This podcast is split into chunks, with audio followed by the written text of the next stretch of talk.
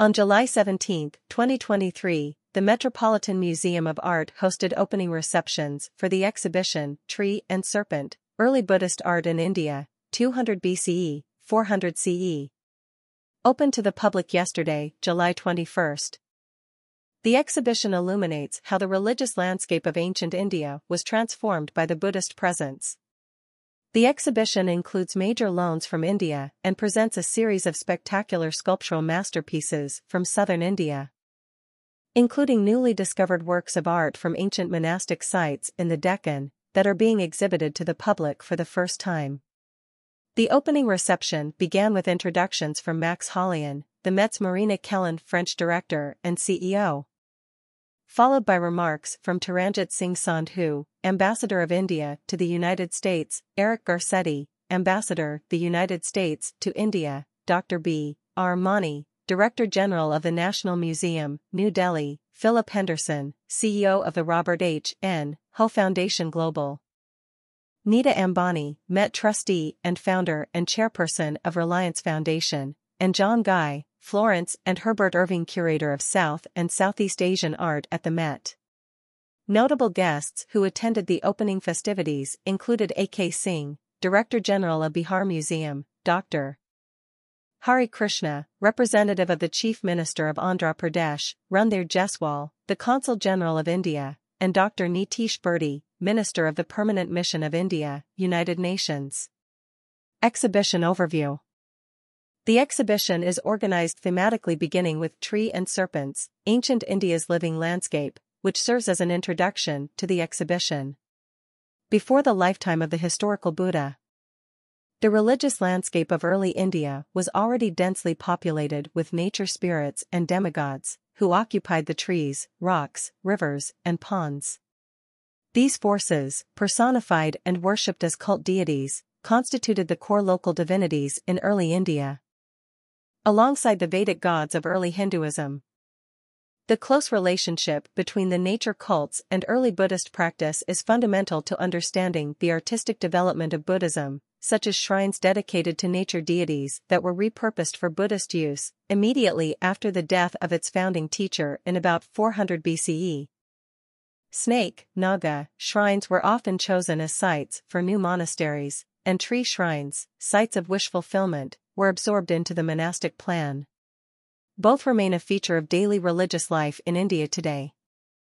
The next section, Nature Deities in the Service of the Buddha, will explore the oldest nature deities in India, the male yakshas and female yakshis. They were fearsome spirits to be honored and appeased with offerings of blood, flesh, and wine. The earliest surviving icons in India represent these powerful spirits, often sculpted at monumental scale. Many Buddhist stories tell of their conversion by the power of the Buddha's teaching, commandeering them into the service of Buddhism. Originally malevolent deities, they assumed benign natures and became protectors of the faith. Yakshas guarded the stupas, while yakshis ensured fertility and protected infants. According to some legends, the most powerful of all nature deities were the snake spirits, Nagas, responsible for guarding the Buddha's relics. Nagas were celebrated in the earliest stories tied to important moments in the Buddha's life, from his first bath to his seven-day meditation. Ceremonies to honor the Buddha's relics are at the heart of early Buddhist devotional practice. The next section, When the Relics Are Seen, the Buddha is Seen, features relics which were understood to embody the person of the Buddha, not merely memorialize him. The power of relics lay in both their concealment and their display. Most were embedded deep within the core of a stupa, never to be looked upon. Their unseen presence invoked the Buddha himself, enhancing the sanctity of the stupa and its efficacy as a place of pilgrimage. In the centuries immediately following the death of the Buddha, his relics were repeatedly subdivided and shared over great distances to sanctify new stupas as Buddhism spread. Stupas and the absent Buddha will delve into the early phase of the Buddhist narrative art.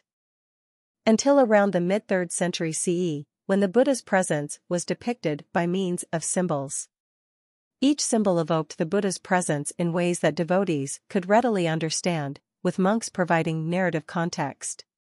For example, The empty throne beneath a tree references Prince Siddhartha's place of awakening, while the kneeling deer identifies the forest where the Buddha delivered his first sermon. The sculptures in this gallery display some of the most spectacular and earliest examples of these non-figurative signs in Buddhist art. The section Buddhist art in a global setting illuminates how early Buddhist art was shaped in part by external influences in India's early history. Images and ideas from continued dialogue with cultural forces beyond its borders, through trade, diplomacy, and conflict, left their mark on the arts of the subcontinent. India's flourishing commerce with the imperial Roman world is well documented. At this time, Roman gold and silver coins, stamped with portrait images, flowed into India in enormous quantities. In this gallery, a Roman bronze sculpture of Poseidon, excavated in India, and an India ivory figurine of a young woman, excavated at Pompeii, attest to the Indo-Roman trade that peaked in the 1st century CE. Buddhist kingship and Buddhist patronage spotlights notions of the Buddha as a world-conquering king, or wheel turner, Chakravartin, which is mentioned in India's first political treatise, the Arthashastra. In this vision of idealized kingship, the chariot wheel defines the territorial expanse of a king's domain. The concept and imagery was quickly absorbed into Buddhist thought, casting the Buddha as both a spiritual monarch and conqueror. For Buddhists, the spoked wheel became a metaphor for the Buddha's teachings, or Dharma. The Buddhists were first to represent this concept in Indian art. Depictions of Chakravartins at stupa sites in Andhra Pradesh confirm that this imagery was a South Indian innovation. While the rulers of southern India were followers of Brahmanism, Many of Buddhism's elite supporters were identified as women of the ruling households who, alongside merchants, bankers, guilds, and other families of property, funded its monumental monastic structures. The section narrating the Buddha's lives chronicles stupas over time. As they became more complex structures. While storytelling had always been central to their decorative programs, the addition of four projecting offering platforms and sets of commemorative pillars greatly expanded the space available for narrative scenes. This section features sculptures which date to the 3rd and 4th centuries CE. Stories from the life of the historical Buddha, as well as those of past Buddhas and Bodhisattvas, are presented through spectacular examples from this late phase of Southern Buddhist art. This passion for teaching the Buddha's message through visual storytelling became the dominant feature of stupa decor, achieved on a scale unrivaled elsewhere in Buddhist India. The exhibition culminates in the final section, The Buddha Revealed, which includes a striking series of works depicting figurative representations of the Buddha. The limestone Buddha images in this room, all carved in the round, date to the 3rd and 4th century CE. These sculptures typically occupied freestanding shrines, which became a regular feature of later monastic architecture. A new innovation, small portable metal icons, deployed for personal worship and processional use. Also reflect changes in devotional practices that allowed for the transmission of the Southern Buddhist style beyond India. The emergence of these figurative representations of the Buddha in southern India is linked to a shift away from narrative, storytelling for both monastics and the lay community, toward veneration of the Buddha as icon. Credits and related content. The exhibition is made possible by Reliance Industries Limited, the Robert H. N. Ho Family Foundation Global, and the Fred Eychaner Fund. Major support is provided by the estate of Brooke Astor, the Florence and Herbert Irving Fund for Asian Art Exhibitions and the E. Rhodes and Leona B. Carpenter Foundation.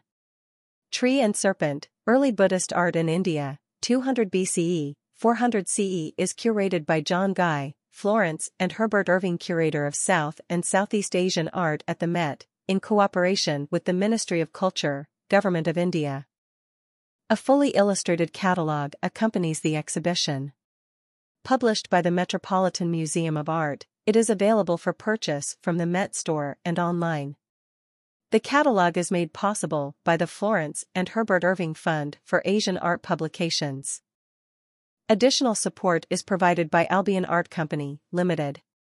The exhibition is complemented by an international symposium to take place at the Met's Grace Rainey Rogers Auditorium on September 29 and 30, 2023. The symposium is made possible by the Fred Eychaner Fund. The exhibition is featured on the Met website as well as on social media using the hashtag hashtag tree and serpent.